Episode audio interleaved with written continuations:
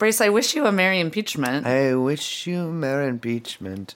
Uh, I see. The thing is, uh, my people, uh, see them. Uh, we don't sing generally like carols. We got this guy Matisyahu who like we generally do his songs around Hanukkah. I forgot about that guy. Yeah, you know he died. Did he? Yeah, he got killed by a uh, Hezbollah sniper. No. Yeah. Yeah, so here's where you're a fucking asshole.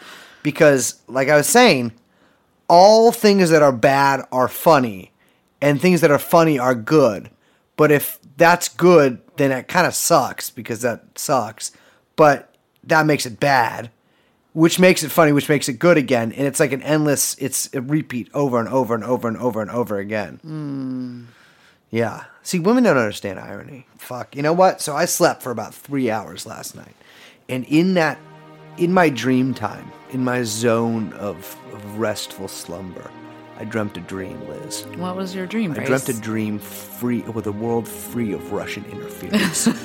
I dreamt of a world where where Venezuelans can go to the uh, cabana and purchase goods with a large variety of them to choose from. Yes, I in my dream Mm-hmm. Where there's no Russia in- interference. There's actually no Russia, There's no Russia. and actually the United States is Russia. Like we switched geographically. I guess it's a dream. No, like everywhere is the United States. It would just make everything easier. no two countries that have had a um, hustler club in them have gone to war. That's a fact. I have a question, Bryce. Lay it on me, sister. Are you pro or anti impeachment? Impeachment of who? Uh, Donald Trump. I don't care. Is that like I don't care if he gets impeached. They're not gonna. Well, I mean, I don't, listen. Here's the thing: if Donald Trump was withholding weapons from Ukraine, like he wasn't giving the country of Ukraine military supplies, I don't care if he was holding that up because he wanted his dick sucked by what's it, Zelensky. It's that's they should withhold those weapons forever. he should be impeached for giving the weapons to part of the Ukraine conversation. because I've Maybe been it is on the right. I have no idea. I've been to Ukraine, right? We were talking about this earlier. When, one day I was walking in Odessa, uh, and I saw about forty pudgy um, youth wearing all black clothes and kind of marching in two lines. And I asked a friend of mine, I was like, "What are these? What's up with these guys?" And he's like, "The fuck do you think is up with those guys? Like, who do you think they are?" Uh, they were Nazis. Yeah, yeah.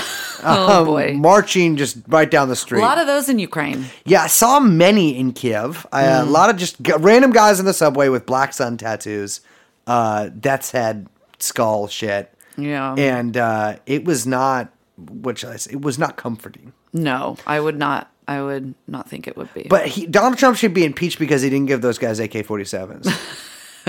no, I mean, here's the thing. He committed a crime. I'm committing a crime right now. what crime is that?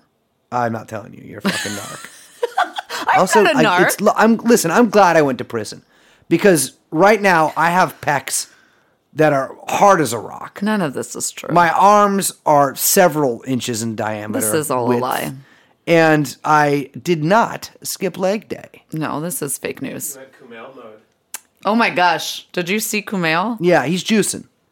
I mean, obviously. Yeah, we got to normalize juicing. Well, I think that's what he's doing. He's he's destigmatizing it. Here's the thing, fellas. If it's fucked up, it's not fucked up to be like, "Hey, what's up? You got big like you got like a butt implant because that's like what people do now."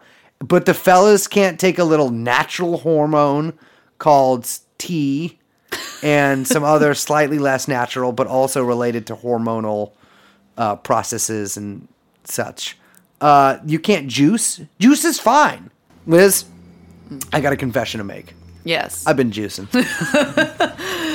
I can funny enough, I can't really tell.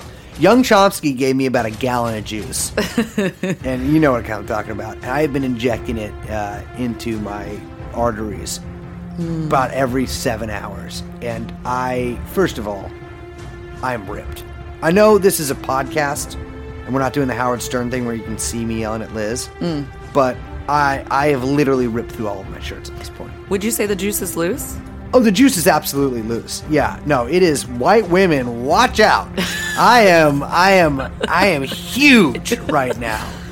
Uh, I gotta tell you, i i fellas, if you're listening to this, um, I know we haven't done sponsorships in the past, but you gotta see Synthol USA. No. It is a wonderful company. They gave me a little. I used it myself, and I am a tank right now. You know your favorite video game characters, uh, uh, Ken from Street Fight. I am. I make Ken from Street Fight look like shit. Uh, Young Chomsky and I have been have been have been injecting like liter and leader and leader and leader and leader after leader of synthol every single night. We go down to Gold's Gym. Uh, we go straight in the locker room, balls out, dick out, ass out. We go up to every little fucking nerd piece of shit there, slap them around with our massive hands. My thumbs are like are like Polish links. Uh, we we look at each other straight in the eyes, do a little jiggle around, make the do the helicopter thing, and uh, and just get out there and pump and rip and everything that you would expect from us. Uh, I have uh, I haven't been home in eight days.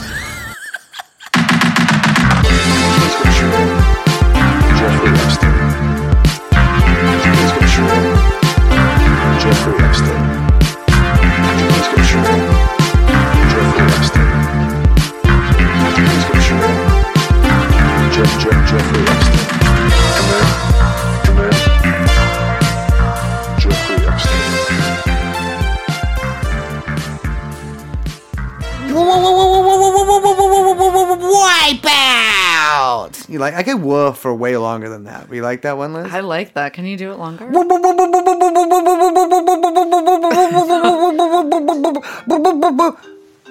I can go all day. Wipeout. uh, so Liz, big news. Uh, big news is hello, Brace. That was the news. See, now you look like an asshole for interrupting No. me, even though I was about to say that. Hello, Liz. Uh, a little warning to wi- listen, listeners out there. little warning to listeners out there. I got three hours of sleep last night, and so I'm a little uh, light in the loafers tonight. No, that you. Yes, it's. I realize it is a double meaning. What's the double meaning? It means you're tired, and so you're like kind of it prancing ever around. means that. It definitely means that. It's like sometimes your old man means your husband, but it also means can mean your boyfriend. No, I don't think that. It's called a double meaning. It's a linguistic okay. thing. I will keep telling people that you're light in the loafers if you're okay. I've been that. telling people that the whole all the time. okay. Yeah. So, anyways, uh, my name is Brace. That's Brace. I'm I'm a sweepy little guy. Wiz, that's Wiz. and we also have Wong Womsky, young Chomsky here, with a loaded Glock pointed at me. Yes, welcome, TrueAnon. Hello. Hello, welcome to TrueAnon. uh, so, bad news for uh, for England over there. Uh, wait, what happened? Uh, so what happened? Labor unfortunately won, and Jeremy Corbyn's devastating socialist program is going to ruin the. eco- Oh wait, no, sorry, the opposite of that happened. Yeah, Uh, Labor lost very badly. uh, not just very badly, Mm-hmm. historically, Yeah, the worst result since what 1935. something like that. Yeah, when they ran against the uh, the only competitors in that race were the British Union of Fascists and uh, the Australia First Party. They were trying to make Australia a nation. Did not work. Um, yeah, they got fucked up. Yeah. Um, astute listeners, if you listen to our Patreon episode where we were discussing the upcoming election, Where we had high profile insights. yes, uh, Brace and I and Brace and the guest discussed uh, pretty much these exact results. We had said that we were nervous, that we thought that Labor's coalition was uh, quite tenuous. Yes. unsustainable, and that the position on Brexit was Stupid doo doo dumb. they were going dumb on that Brexit shit. yeah. Um, so yeah, someone commented on that episode that I had a He said it was wide of the mark. yes that my opinion on the election was wide of the mark, and to that I say it sounds like you're the mark and not me. the smart one who was correct. I think in, in British English that means correct. Yeah. Oh, really? no. oh. I didn't think that. Yeah, you're I don't think so that's right. you're banned, and I'm calling the police on you because in Britain you can somehow be arrested for like Facebook posts and stuff. Yes. and Patreon is a social network technically because it allows comments. So Buster, you're going down. I'm doing that tonight. Uh, No, so um, I don't feel comforted in uh, being correct. By the way. no, well, yeah, it, it sucks. I mean, I think a lot of people saw this coming. oh, absolutely. And not- yeah. it's uh, I mean, for those of you who have somehow ignored the news, the red wall in North North collapsed. Uh, Labor lost a shit ton of seats, and leave parties, parties that supported leaving the EU, won in a, a pretty resounding victory. Yeah. I think it was 400 out of 650. Yeah, even the Brexit Party got massive gains uh, in former Labour strongholds. Synthol level gains. so it's not good. Corbyn has resigned. yeah, he's still staying on for the moment in order to uh, get yelled at some more by insane people. Yeah, I think um, if I'm remembering correctly, they're going to start new leader elections on the 7th, Yeah. I want to say. So that should be interesting. A lot of infighting happening within the Labour Party. Again, unsurprising. Yeah. One, considering the outcome. Two, considering what we've spoken about Mm-hmm. uh, regarding the various coalitions within the Labour Party. the cross class thing not exactly working out for them. Yes. Um so uh yeah, I don't know. Is there I mean, I don't know how much you want to get into this. I think that there are many postmortems to do and you know, I'm not a scholar of UK politics, No. but But I do know a lot about incest. Their national sport. um I yeah. do I do think that, you know, uh I don't know, there's been a lot of knee jerk reactions and then uh, ridiculous pushbacks to the knee jerk reactions and a lot of just a lot of um, a lot of opinions, myself included. I, you know, I I've had upset. zero opinions. I voted for the true. Scottish national. I'm a Scottish citizen. No, you just keep your opinions. Uh, locked down in a little little heart box near my heart. yeah, Uh, yeah, it is. I think the probably the most clear answer there is that a lot of people had voted in a referendum for Brexit, right? And then they saw their direct democracy vote, whatever, being sort of um, played around with by these parties in London. And I don't think they appreciated that very much because I, I, I don't think the people in these uh, these regions of the country have had a huge voice in politics as of late, and No. probably felt a little uh, let's say alienated from these parties. yeah. This is from um, that blog, The Full Brexit, and I just want to read a little portion that I think gets to um, the left misreading of Brexit. Yeah, Uh, he writes, however, Corbyn notes that the communities hammered hardest by neoliberalism had, quote, regrettably voted against Labour because, quote, politics as a whole wasn't trusted. But Boris Johnson's promise to get Brexit done, sold as a blow to the system, was. Sadly, that slogan will soon be exposed for the falsehood it is, shattering trust even further. Despite our best efforts and our attempts to make this uh, to make clear this would be a turning point for the whole direction of our country, the election became mainly about Brexit. And he notes this exposes Corbyn's principal failure. He could not see that Brexit was not a quote, or not his emphasis, a distraction from a revolt against neoliberalism, but the form that this revolt has taken in the British context. From the beginning, most of the British left have only been able to understand the Leave vote as a reactionary right wing phenomenon and its supporters as either wicked supporters of or dupes of the right or even far right. For left liberals to make this error is one thing, but for lifelong left Eurosceptics to do so is inexcusable. So, um, yeah, Brexit was not, quote, sold as a blow to the system. It was a blow to the system, evidenced by the hysterical response of that system to the vote, its desperate attempts to prevent the enactment of the referendum result ever since, and the challenges to every aspect of Britain's political and constitutional order. So I think that, sorry, that was a bit of a long passage, but that that gets to the heart of a failure in uh, analysis Yeah, absolutely. on the part of the left and trying to understand what these that the revolt against neoliberalism, if we want to call it that, is Mm-hmm. taking a form that it hadn't anticipated. No, yeah, and and it's like we were talking about earlier, sort of without like an actual party that is capable of guiding these these these movements or harnessing the energy from them and, and channeling them in a a, a left wing or socialistic direction. Uh, absent a party that is capable of that, uh, yeah, you're fucked. Yeah. So I mean, we're seeing that in pretty much every Western country. sure, and I think you know if well, there are look- parties that can harness it. Parties of the right. Well, exactly. because they Um, offer sort of the most simple and like uh, crude, uh, basically revenge for people, which I can't necessarily blame them for taking. A, a, uh, a labor guy named Eddie Dempsey got in a lot of trouble uh, before the election when he spoke at I think like a uh, some sort of like left Brexit rally or, or speech thing, where he said that like a lot of people hate the London liberals and the sort of labor like you know like pro EU type you know wearing the blue beret down in front of Parliament, and he's like they're right to do so, and a lot of people got mad at him for that. Yeah. but mm, I agree, they're right. It's it's yeah, it's and, and we're seeing that. I, I'm not really sure what other takeaway there can be. I did will say that it does seem a pretty apparent that the media hammering on Corbyn uh, especially has sort of reached a fever pitch these past couple years, has looks like it did take a toll as well. Absolutely. And I want to get that to that in a second. And that's going to get to the kind of bulk of what we're talking about today.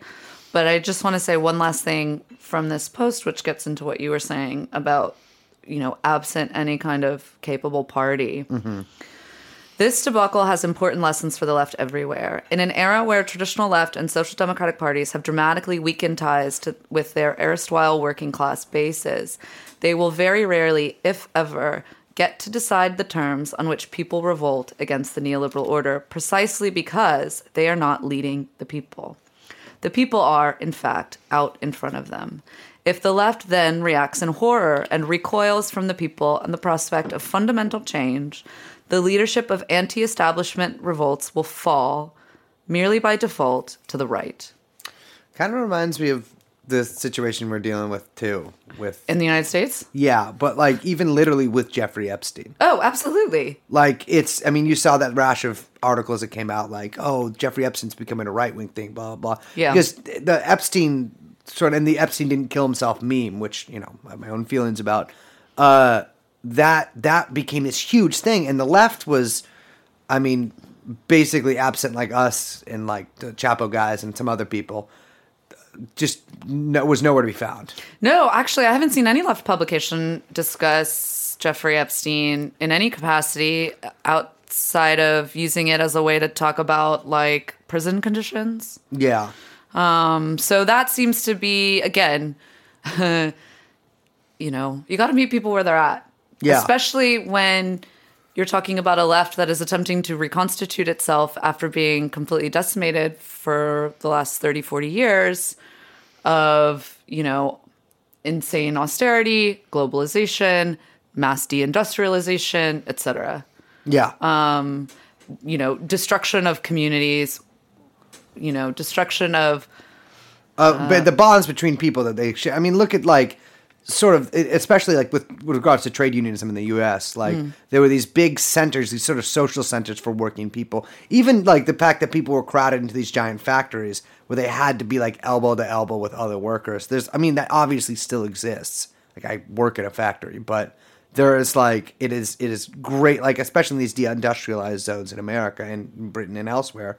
Uh, that like doesn't really exist anymore. No. people leave these much more solitary lives. no, yeah, and you know, like we've talked about before, you know, capital uh, has completely fled rural communities.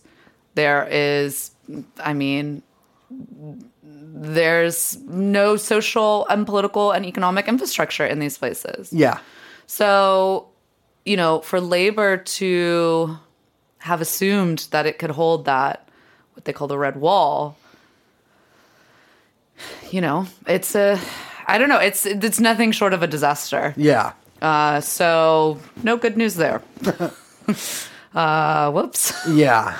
But you might think, oh, this is just like the you know it was poor choices by Jeremy Corbyn. It was this whole disaster, and of course he did make some poor choices, like ex- uh, accepting the Remainiac's weird grand bargain. But uh, there's also some other forces at play here. Yeah. So I think um I you know I don't think that you again, I think that the results of the election are multi uh you know uh not monocausal, right? Um it wasn't just Brexit. It wasn't just Corbyn's leadership. It wasn't just XYZ, whatever. There's Yeah. a, there's a lot of reasons. And you know, when they get more data, a lot of people that are smarter than I am will suss all that stuff out and lots of arguments will ensue. But um, one thing you cannot deny, like you mentioned, is the onslaught of propaganda. Absolutely. And um, we've, you know, in the in the U.S., a lot of that that's been uh, reported on has been the anti-Semitic Yep. angles. They're, they're going to try to sort of uh, bootleg that for a, a weird Bernie version. Yeah, That they're I- still going to. If you think they won't do that because he's Jewish, you are a fool, my friend. Yeah, uh, you know, yeah. It might. I, I've, you know, yeah. The the Sanders campaign should take note of that, and Yeah. perhaps, you know, yeah, get ready for that. but it is like think of all the things that Jeremy Corbyn has been called in the past. I mean, probably two months. An IRA sympathizer, which actually respect. A friend of Hamas and Hezbollah, uh, which also respect. I love when you say that. A, Will you say uh, it again? Hezbollah, It's good. It's good. yeah, and then uh, Hey, men out there, take note. Say it like Brace. yeah, uh, a a paid stooge of Iran. That's my. Uh, I like. I say. I like Iran. well, I'm doing a Spanish guy saying Okay. Iran. Iran. uh, Iran, uh, or it's Italian, really. Yeah, I don't uh, know. he- uh, a paid stooge of Iran. A uh, what else is he? He oh, he's is, Russian, isn't he? A Russian asset. He is a Ru- well. He's just unfortunately reporting on Russian assets in the NHS or that stolen NHS docs. Uh, he is a spy for uh, the uh, former Czechoslovakia. Well, for when it was Czechoslovakia, it was a spy for the communist, uh, the StB there, the Secret Security. they did Services. correctly call him a communist. Yeah, well, I do think yeah, that is my like conspiracy theory. I think he is much more sympathetic towards uh, towards the good old stuff than than people think. he Yeah, I, th- I think so. Too. Uh, and they called him, of course, yeah, a stooge for the Kremlin in general. Now, I think, and of course, how am I forgetting a notorious anti-Semite? oh, right. Of course. and and the thing is, Jeremy Corbyn has withstood these attacks for years and years and years and years. But it's if you understand how the nature of this works, it's it doesn't matter if someone reads an article about Jeremy Corbyn like being an anti-Semite. They're like, ah, this doesn't really seem. What did he say? I don't understand it. But if you are if you are subject to that relentlessly over and over and over and over and over again, and it's everywhere from the television to Parliament to newspapers to your Facebook feed, it's going to seep in there. And and and I think the general sort of sense that ra- rather non-political people, but people who maybe vote uh, in these general elections, I think a lot of them got was that Corbyn was a guy who did not care about Britain. Yeah. And Boris Johnson, for all of his faults, I mean, the man is like basically always in Union Jack body paint. Yes. Uh, and he's insanely racist. Oh, Uh, sure. Yeah, well, that too. Right, he's actually he's like for a Brit, just regular racist. um, and it's it's like he has withstood all of these, but they've chipped away.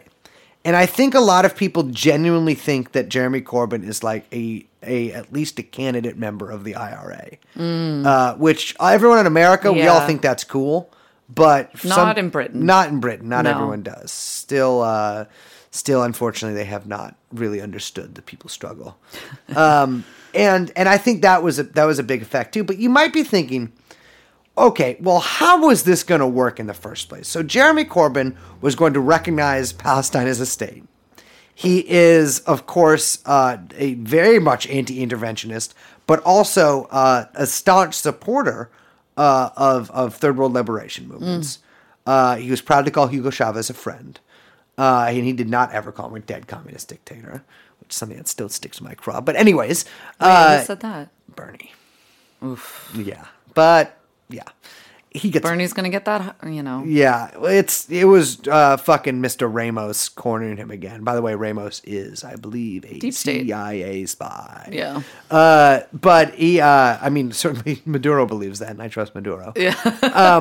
But Corbyn was seen as like as, as sort of an anti-patriot because he he had this like great love for these for these liberation movements, uh, or he was painted as an anti-patriot. And you might think, would they ever allow, and by they I mean like the British ruling classes, ever allow a man with such staunch convictions and dedication to the oppressed peoples of the world to become prime minister of the former British Empire?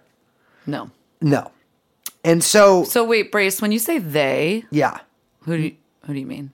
I'm talking, well, I said they, the British upper classes. Oh, okay. But I'm talking about heads of industry, mm-hmm. the state, and of course, intelligence services. Yeah. And uh, there was a story that came out a while ago that d- did not get much play, right? It, it, it really like it was reported. If you were watching the internet, you would have seen it.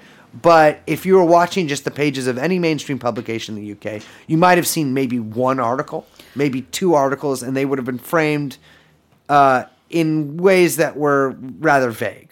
And if you're in the United States, you would not have heard anything about it. No, even though it has connections to uh, many United States companies and, of course, our own State Department. Yes, absolutely. Now, Brace, what do you want to reveal what you're talking about? So we're talking about the Institute on Statecraft, in, in particularly uh, something called the Integrity Initiative. yeah, so this was a tranche. A tranche. We love a tranche. I love it. I love to like like if you whew, pig and shit. That is me. Will you say Hezbollah tranche? Hezbollah tranche. Wait, that sounds like I'm a dude. I love. Who's that French director who just died? Some broad. Uh, you talking about Anna Karina? Anna Karenina. Anna Karenina died. Hezbollah tranche. Uh, what you guys don't like that?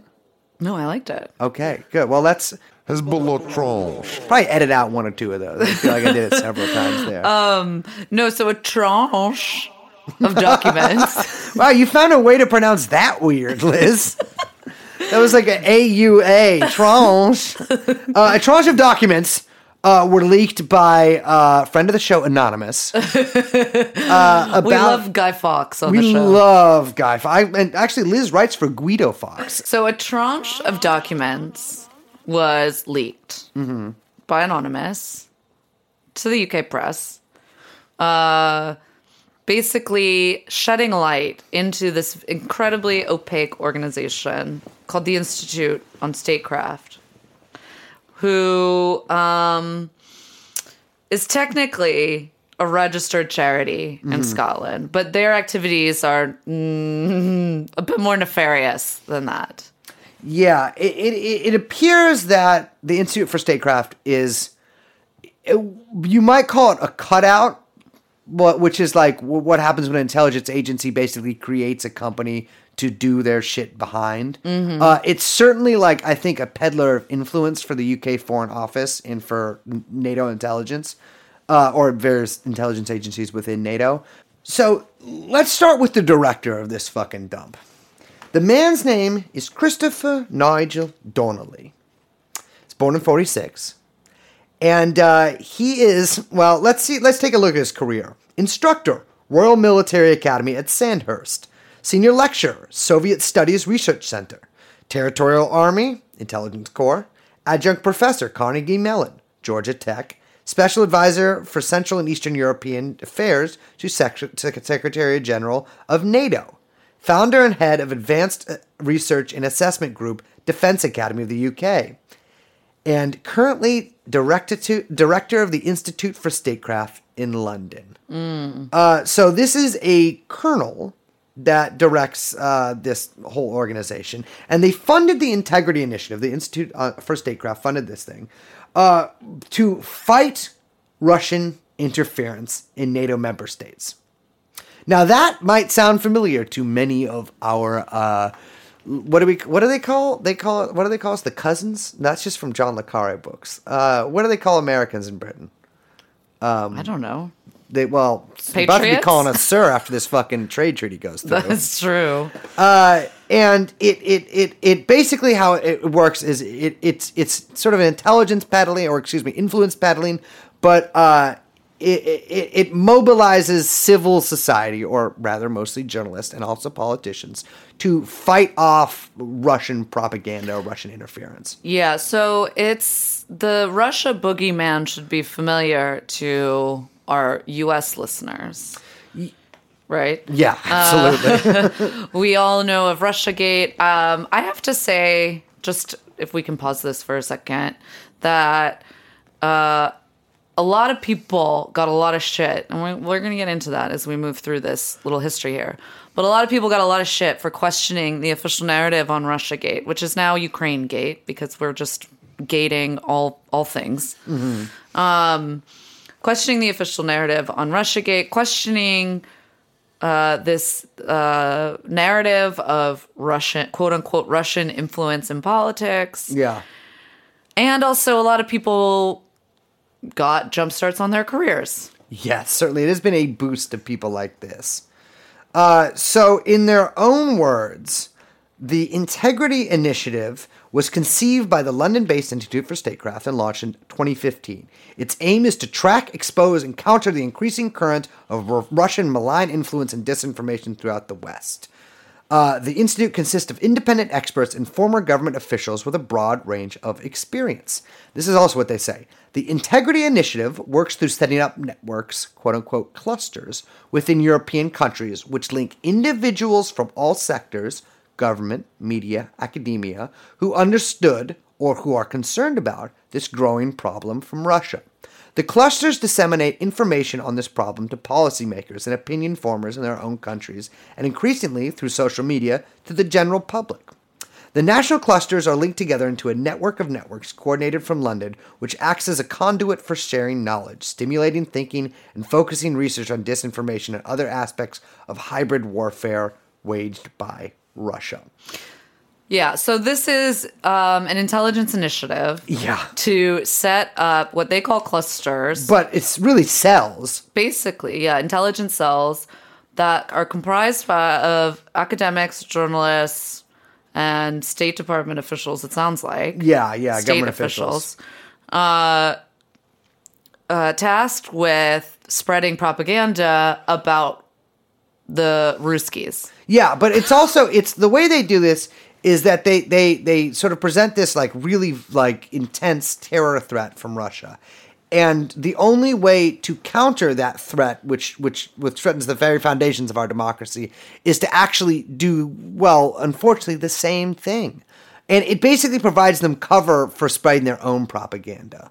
And it's it's I mean, if you listen to people like this, basically every Western nation is about to imminently fall to Russia sympathizers. And uh, the the influence of, of Russian intelligence operations upon the general public and upon their perception of media and the, the, the news of the world is vast and almost unknowable. And so these clusters have to operate as sort of a one-way conduit for sharing information. The, you know the, the London-based directorate or whatever they call it sends out a line essentially to all these clusters. And then in their individual clusters in their individual sort of uh, languages or social networks uh, these people propagate that line. And to the observer who doesn't understand that this is happening because obviously this was not exactly above board well the public rather didn't know about it they just see all these varied voices from all over the world from all these disparate countries agreeing on something or countering this one piece of russian propaganda etc Right. so the Integrity Initiative retweeted an article by the Times, which I can't read because you have to be a subscriber. but uh, part of uh, the the part that I can read starts like this. I remember the StB clearly. The StB was the uh, the Statny Bezpinoknoks, I can't fucking read it, or state security, which was a pervasive part of my life in communist era Czechoslovakia. As a lone Western newspaperman in Prague, I was a prime target. The secret police followed me around, harassed my friends, bugged my flat, cut off my phone, tried to recruit, recruit me, shoved first girls then boys into the path, my path in the fruitless hope of entrapping me. And uh, Integrity Initiative in the uh, in the tweet following them, them them putting this article out says his open visceral anti-westernism helped the kremlin cause as surely as if he had been secretly peddling westminster tittle-tattle for money so they're essentially calling uh, jeremy corbyn an unwitting spy or agent for russia and this is we didn't mention this earlier but the integrity initiative has received 2 million pounds from the british foreign office Yes. that's not all who they've refer- re- received money from. Uh, but we'll get into that in a second. Uh, so they are essentially calling Jeremy Corbyn a traitor. Yes, and um, just weeks before the uh, UK election, a and I believe we mentioned this before, but there was a um, dossier that was leaked Yeah. from about NHS uh, negotiations between the US and the UK Yeah. uh, over kind of privatizing the NHS in a kind of post Brexit trade deal. Yeah, it was it was about increasing, I think, prices for generics or who they were going to buy generics from the, America. Right. So um, Corbyn really pounced on that, and uh, he was called a, a Russian spy, Yep. a dupe, Yep. that it was fake news being uh, peddled by Russian bots try- attempting to sow disinformation Yeah. and polarization among the UK. Of course, the the dossier that he he was he was showing people was legitimate. Like Oh, it was a real dossier. But that's the- that's and that dossier uh, newspapers had reported on it months ago. Yeah, this was this is always uh this is always the move from the fake news media is that they don't question whether or not the actual uh you know things that are being stated are true or not. The move is to just say to question where the information came from. Absolutely. And use the kind of that quote unquote trail of evidence to then assassinate the person peddling the information. Yeah, and and it's funny actually about the the the Czech spy shit I was talking about earlier, the uh, the state security stuff, is that Jeremy Corbyn was targeted by a very intense smear campaign from a variety of newspapers that were, in no uncertain terms, calling him a spy for the state security of Czechoslovakia. They're saying that he had had purposely leaked information in I think the 70s or no, it was the 80s to a Czech spy who was stationed in in Britain who was eventually kicked out of the country. Now this guy of course is a total fraud. He had he had leaked documents from the or he had he had rather uh, handed over documents from the like Czech State Security Bureau that that basically were not doctored but presented in a way that were was less than truthful which according to people like experts in Czech in the Czechia current Czechia that it was total bullshit um, and that that Corbyn was not a spy in any sense of the word. Uh, and nevertheless these newspapers knew this and they kept hammering him on it. So I do think it's rather um, let's say telling that the Integrity Initiative tweeted about this article basically comparing Corbyn to the the uh, state security of Czechoslovakia. Um, well, not only that, but the Integrity Initiative is also uh, implicated in some of these Russian interference um, uh, allegations Mm-hmm. with regarding the NHS They are. leak. Yes. Um, every God. What? My God. Yeah, every single um, uh, media report that is that has you know repeating the line that the documents came from Russian bots. That there was like a Russian hacker, right? Mm-hmm. Yeah. and Reddit came out and said that this was possibly the case. Yeah, They- it said it was possibly the case that it was Yes. Russian linked, and it tweeted or excuse me, it had posted about topics that were like linked to Russian bots. And the every time the media used uh, a single source to link to establish this link, uh, which was a data consulting firm called Graphika, who had an information who information expert Ben Nimmo, N I M M O. Uh, he kept he's he's quoted repeatedly by saying that this cl- quote closely resembles a known Russian operation, while also saying, "Well, we don't actually have the data to do this." Now, who's this person? Well, he is actually not a data expert or a journalist, but a former NATO press officer Huh. who previously consulted for an integrity initiative propaganda firm. My God. See, it's all like what we're seeing here is basically one of the electronic arms of the state. I mean, this is a, a, a what seems to be a British project with American help to essentially spread propaganda online to smear political opponents, and it's just one of the many ways that that uh, the British government was not going to allow Corbyn anywhere near um, the prime minister's office. And it's it's if you think that this is just like uh, this was poo pooed a lot because these clusters of journalists, including one noted famed anti Corbynite or excuse me anti socialist anti labor person James Ball, one of the most despicable pieces of shit that has ever been dumped out of the Queen's ass he uh, he was of course one of the people that was a node on this. And if, obviously the things that he's tweeted the information that he has disseminated basically ex- closely follows the line uh, hewn to by the integrity institute or excuse me the integrity initiative. Um, but if he said you know this actually uh, you know it's it's a whole bunch of hooey. He poo-pooed it played it down. Of course he had given a talk at the integrity initiative but of course still it, it didn't really matter and the fact that it received two million dollars, or excuse me, two million pounds in foreign office money didn't really matter. They've received money from some other places as well, though. The headquarters for NATO public diplomacy give them twelve uh, pounds for each inaugural workshop, which totaled one hundred sixty-eight thousand pounds.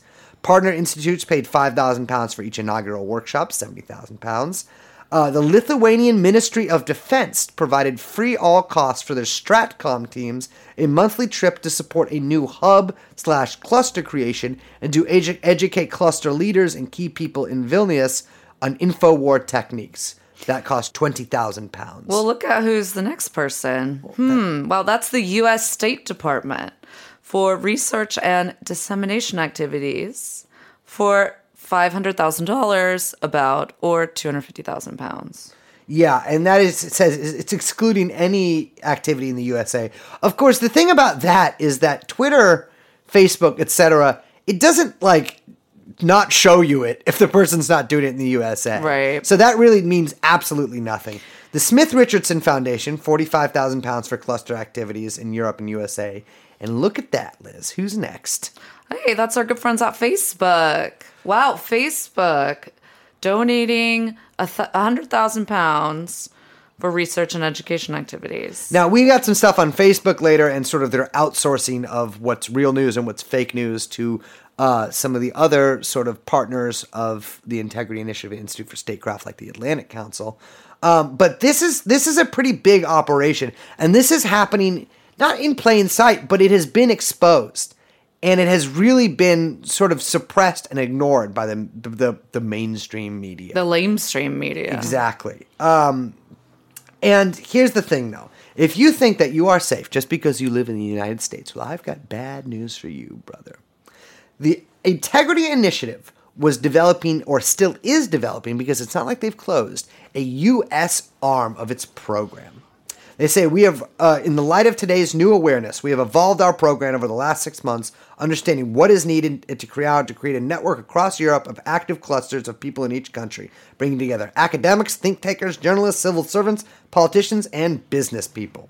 The West is badly in need of a reassertion of U.S. leadership. The EU has been unable to generate any strategic thinking or to exercise convincing leadership. Russia and China are successfully driving wedges between EU member states and between allies within NATO. Brexit has added to the confusion. The UK needs reminding how, how to play its key role of encouraging, enabling U.S. leadership in Europe and NATO. It's weird that a uh, a group that was based in the UK and that was funded by the Foreign Office is saying that U.S. leadership is needed, but I digress.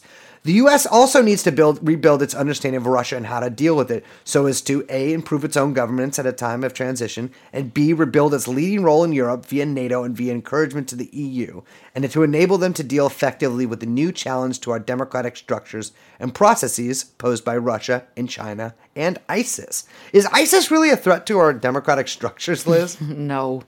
Uh, it is. it- this is spook shit. It's all spook. It's all spook shit, and we all know about it. Like, if you read these documents, you can take it seriously and understand, like, the sort of the gravity of what this is and realize that this is just one organization among many. But there's nothing we can do about it. I mean, this is not exactly being, like, harped upon by the British press. No, I mean it's yeah, like you said, basically no one is talking about it. No, and and and it's funny in in America we've really like not we or listeners of this podcast, but sort of the American electorate or at least a certain section of it, it would absolutely be thrilled if they found out about something like this because it's combating Russian interference. Exactly. And that allows, it, it, it- under the guise of this this combating Russian interference, which of course we as normal people have no way to track or trace, uh, they can basically spread their own propaganda, which is like why they are doing this. So, just to like pause for a second, because we were just kind of going over a big wall of information. But we're doing that because I think it's important that uh, when we talk about this Russia stuff, which a lot of people I think have kind of clung to as explanations for certain political events, Yep. To point out that there are, uh, you know, there are reasons why these are mainstream media narratives, Yeah, absolutely. and that the reasons are not maybe what they seem. No, I, I think that people don't understand that this is like literally a CIA plot. like it's it's if and if if you don't see that, you are a fucking fool. This is like what better way to make people sort of first of all cling to institutions, but also sort of distrust them at the same time, creating this sort of schizophrenic uh, mindset within people. But also this this latent sense of nationalism that a lot of liberals feel around this stuff, where they feel like the evil Russian is coming in here and pissing all over our beautiful democracy and making people racist, Right. which is Ru- Russia invented racism. well, in it also has the added plus of shoring up uh, certain companies' power. Absolutely. I mean, it, it makes. So, what Facebook does, for example, is they outsource their fact checking to a variety of companies. And Mm. including what. the Atlantic Council. Yeah, and PropOrNot ID service, which is, I believe, just one guy.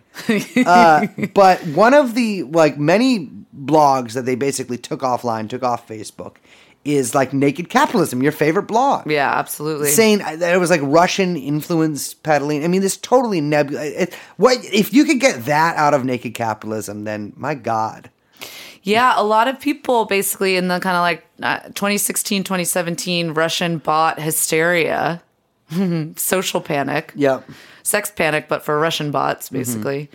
Um, Naked Capitalism, which I think I've mentioned, we've mentioned on the pod before, Yeah. was definitely a website that basically got, got blacklisted. Mm-hmm. Um, and I believe that they ended up suing. I know, I, I'm trying to remember from their coverage of it.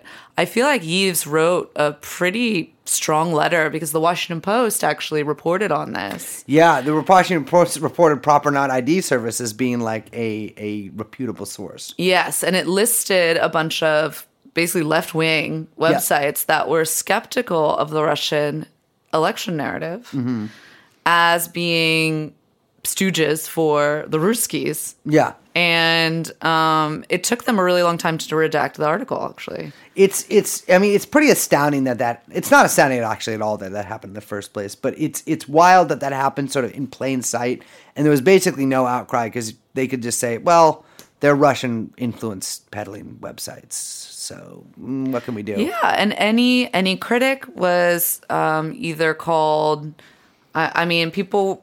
It was. Re- I. I don't know. It was really bad, and a lot of people have somehow like washed this memory from their brain or Yeah. whatever the saying is, and um, forget that they they too fell under the spell of the Russian bot narrative. Yeah, exactly. And and one thing that has really been pushed since then is this whole concept of the red brown alliance. Oh God, here we go. Liz, you're you're red. I'm brown. Well, I'm olive skinned. uh, what is the red brown alliance? Oh, the mythic red brown. I believe that there are some uh, crazy Twitter accounts that have accused me of such things. Um, this is the sort of mythic boogeyman of the left. which is the big fear that the left will team up with the right Yeah.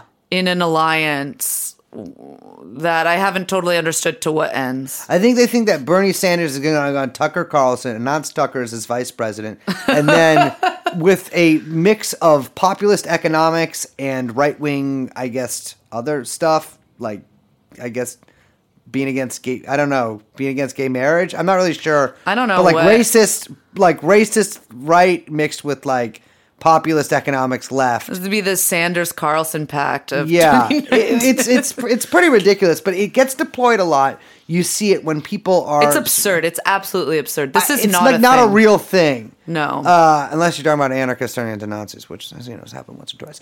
Uh, but it is it is pushed by this select group of people, and it's funny. One of these guys has always really raised my hackles, and I you know how I hate my my hackles raised. Liz. I you hate it. I hate it.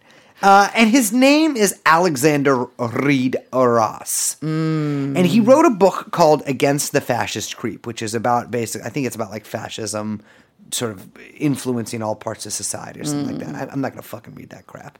Uh, but he is a, a, a, a researcher at some fucking university in the Pacific Northwest. I don't even give a fuck which one.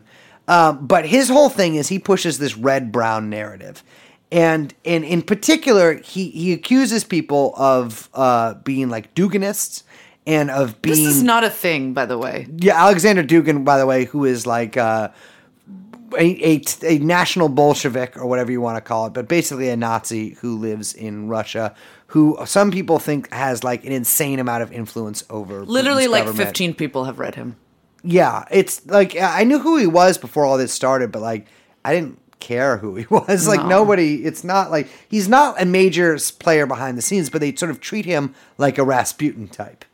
Uh, but Alexander Reed Ross has done, um, let's say, some events with members of the Integrity Initiative. Uh, some big events, actually. So, from some reporting on this, before the Integrity Initiative was exposed as a military intelligence front operation, Ross was among a small coterie of pundits and self styled disinformation experts that followed the group's Twitter account. Okay, well, that's not a big idea. Yeah, that's not a big Twitter deal. account.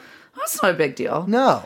Uh, in a series of articles for the Southern Poverty Law Center last year, Ross attempted to bring his warmed over Cold War theories to the broader public. He wound up trashing everyone from the co author of this piece, Max Blumenthal, to Nation magazine publisher Katrina vanden Heuvel, to Harvard University professor of international Rela- relations Stephen Walt as hidden shadow fascists secretly controlled by the Kremlin. The articles ultimately generated an embarrassing scandal and a series of public retractions by the editor in chief of the Southern Poverty Law Center. So I remember that. I, it was really funny because this guy put out these deranged articles, essentially calling people Russian agents uh, for a variety of reasons. But basically, I think Katrina Vanden Heuvel was like some in, in some Friends of Russia uh, group, which had existed for quite a while. To like, you know, uh, it's Peoples of Russia versus and, and Peoples of America getting together, and it essentially any contact with Russia or the Russian people is treated as if you're getting some sort of disease, right? Yeah, he says um, this was his uh, uh, quote from sort of how these red brown alliances are forming. The alt right takes from both this red brown, it's called, or like left right syncretic, highly international national of nationalisms, and from the United States' own paleo conservative movement, and it's sort of percolated down through college organizing um, and anti interventionism meets anti imperialism, right? Now that makes sense to you, right, Brace? Yeah, the guy doesn't know what he's talking about. It really is like the main the main way that this has come out is in people is against people who have taken a line other than the State Department's on the Syrian civil war. and and you're you're immediately if, if you sort of question the the US government on certain let's say ideas that they have about Syrian civil society or Syrian political society, you are a an Assadist or a Putinist or something like that. And Alexander Reed Ross is like the king of this. If you're familiar with a certain sphere on Twitter, the Wasbappin sphere, uh, let's say Alexander Reed Ross baps. So, just to be clear, it wasn't just that he was following this Twitter account or anything like that. No, he was on stage at the Integrity Initiative Seattle event, um, alongside uh, a contributor to the Center for a Stateless Society, C4SS, the think tank, the left market anarchist think tank. That is th- so. The, the point of the C4SS is basically like they are for markets, not states. I'm not sure what makes them left, uh, and and and really like they are. They, they call themselves anarchists, but every time I look at them and I like click on the author's like bio or whatever, they are hundred percent just like a weird lib dem guy or just like an actual libertarian. And the C4SS have quite a lot of. Uh, let's say involvement in like national libertarian activities. Yes. They say their core aim is uniting far left anarchists with free market right libertarians. So sort of like a red brown thing, right? It's like the left, the far left, and the far right. Absolutely. And hey, guess what? Those um, are actually, uh, you know, those two tendencies can go quite hand in hand. If you look at the C4SS website, there is literally no difference between the two. The C4SS is is one of like uh, one of the most obnoxious institutions I think that I've ever um, dealt with in my entire life, because I uh, I I have had some let's say less than pleasant experiences with one William Gillis there, who when I was Really? overseas tried to spread a rumor, which is by the way t- like absolutely literally made up, not even based on like a rumor or anything that I was a rapist and had been kicked out of the punk scene in, in San Francisco for being a rapist. And I asked him about this. I was like, "What are you talking about?" He's like, "A mutual friend told me." And I, I looked, and I, I have no mutual friends to this person. He's just some random guy in the Pacific Northwest. I I asked my friends at home. I was like, "Is there some rumor about me? What's going on?" Of course not. And I actually go to an anarchist book fair where he's at, and he is a dump truck. He is a piece of shit. He is he is a ponytail, slump shoulders, uh, soy beard, just terrible, terrible, terrible. He, he's, his whole style is whack. and I go up to him and I was like, "Hey, man, like, what's going?" on? He tries to shake my hand. I'm like, "Why would you shake a rapist hand?" And I asked him, I was like, "Well, what's uh, what's up with that? Like, why why'd you say that? Like, you you didn't answer me on Twitter." Um, you know, I think it's kind of not cool to say that kind of stuff. And he's like, "Oh yeah, I guess that might not have been true." Uh, and I, yeah, I told him I was going to uh, bleep him. You can bleep that, Mr. Young Chomsky. And uh, then pushed some stuff off his table and walked out. And he started screaming at me, "You're a tanky!" As I was walking, I was, "This is insane. This is these people are deranged." You know what's actually um, what's not fake news What? about the C4SS is that they have a little problem with pedophilia. They do, do they? Uh, yes. Now, isn't that strange? A libertarian organization would have a problem with pedophilia. In fact, I think that the person who started C4SS was a, uh, let's say, what does it say here? Confessed child rapist and libertarian activist named Brad Spangler, who set the group up to promote quote unquote market anar- anarchism to quote unquote replace Marxism on the left. Yeah, funny how those child rapists and libertarian activists just, again, those two things just go together, two peas in a pod. Yeah, so I guess he had confessed in a Facebook post to molesting his young daughter. He says, During a particularly bad period in 2004, I molested my young daughter. I did not do so forcibly, but the betrayal of trust and resulting potential emotional fallout for her has weighed heavily on my conscience ever since. Here's a real cute tweet of his. If your quote baby is old enough to go see an R rated movie by herself, I'll show her things in bed you probably don't even know about yet. He also said this with the laptop going in for warranty exchange, worries about the discovery of which websites I had visited, and further questions that might raise that might raise convinced me that facing the currently dominant accountability process, regardless of what's right or wrong with it, is the best thing I can do for my daughter. Um, what? Jesus. does that mean? What kind of websites was Mr. Spangler visiting? It, if libertarianism has taught us anything, it was, of course, child pornography. Yeah. So these are our enemies, folks. And, and here's here's what we're saying. That the point of all of this is that the red brown smear is literally a CIA plot. like I'm not even fucking kidding because it's being thought up in these think tanks by and spread out to these nodes and put out by dupes like Alexander Reed Ross, unless he's you know doing it knowingly. and then suddenly it becomes suddenly you have uh, celebrities calling people tankies for not wanting uh, you know us to invade such and such country. Uh, and and they, they always they're always balancing out. It's like, well, you know, what do you for Russian imperialism? It's like Russia is the GDP of like L.A. like, it is not it is not my main concern right now. Yeah, now. and I'd say that, you know, what's really worrisome is not the celebrities and the liberals because they haven't attached themselves yet to these sort of red brown smears. But they will if the left keeps banging on about it. And it's very strange how the left has uh, attached itself to a big, big boogeyman here. Yeah, Um, a lot of talk about quote unquote Nazbols yeah. which is short for National Bolshevism, which is like barely a fucking tendency, by the way. It's funny. I think a lot of people just mix up social democrats for being Nazbols, which should tell you something about social democracy. but you don't realize, like, yeah, there's just racist social democrats. Like, you don't have to be. I don't know. It's not like. Uh, study history. I mean, have you heard of the French? this is also like not a scourge. Like this is just not this is so blown out of proportion and so insane. And you're you're really feeding into like you said um, a lot of convenient state department narratives.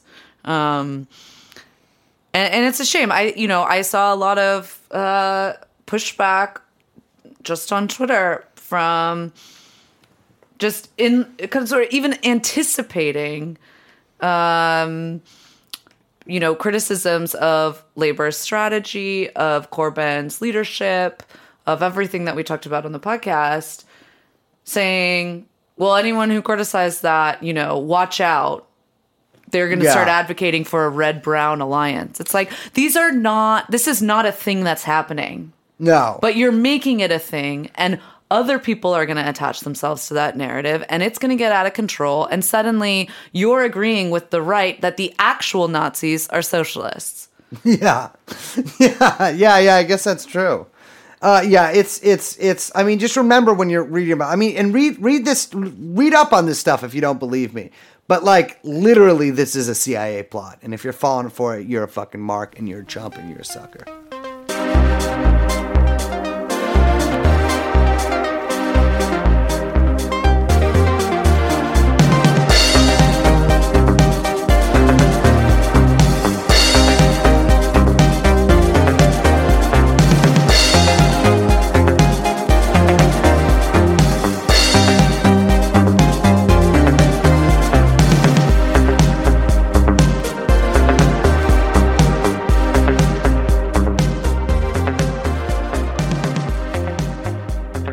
Hey guys, we fucked up and we forgot to mention um, where we called all this reporting from, which is from the Gray Zone and the great reporters Max Blumenthal, Ben Norton, and Mohammed Elmaazi. All their work uh, documenting the Integrity Initiative, their ties to NATO, and the Atlantic Council. We are linking in the episode, so be sure to check all of those guys out. Hey, this is Streetwear Talk with uh, you call you know me, Bricky Brace, and I'm here with Lizzo. No. uh, and uh, my God, Young Brace. Chomsky, but with a U, not a O U. please don't call me that It already is that way. Oh, well, with a, that's the British way, OU. Uh, so, hey, we are out here in front of the Supreme store on Market Street in San Francisco. Lizzo, what are, what are you getting today? We're not doing this bit? Okay. Uh, thank you so much for, sorry. I, I, I know that was a reading heavy episode, right? And that was a big knowledge. We did it, we dropped the knowledge bomb on you. knowledge atomic bomb Yeah. which is don't trust anyone except for me and brace Yeah. Uh, because you'll get radiation poisoning and die if you don't. Uh, it's just like we, we, we, you know, we know it's not necessarily our funniest episode, but it is important to learn this shit.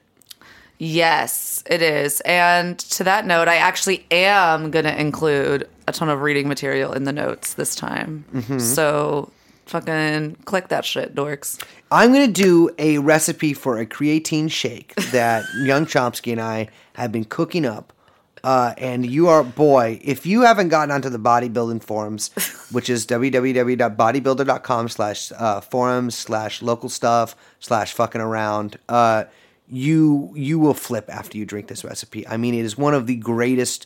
It is it is a mixture of grape and vanilla, and the way that we combine it. I mean, we, he and I spent probably four days on this recipe, and and it is one of the most delicious, delectable drinks I've ever had in my life. Do you call it granella or vape? We call it vape. yeah, we call it vape. Uh, yeah, it's exactly it's vape juice. And let me tell you, fellas, if you've been stuck inside listening to us talk about the Integrity Initiative all day, nothing will get you more pumped, more ready to go out there, more ready to meet women than a gallon of vape juice. And if you can't find creatine on your local shelves, you can actually drink actual vape juice. What you got to do is buy a four pack of Juuls, split open the cartridges, put them in a shot glass, and just bottoms up. It's really good for you. All right. That was some straight Russian propaganda if I've ever heard it. Am I telling the truth or am I lying? Ooh, twiddle your mustache. S- Thank you so much. Sp- uh, spasibo for joining us.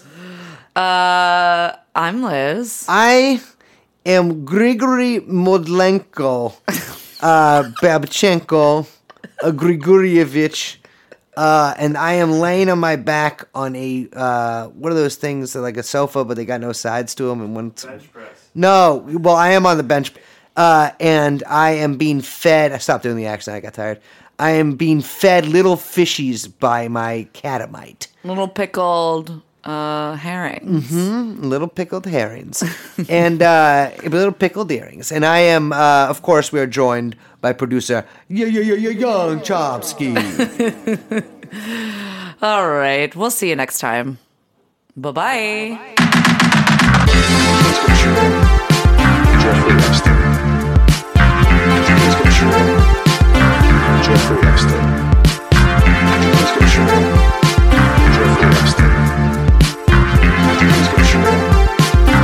Jeffrey Jeff.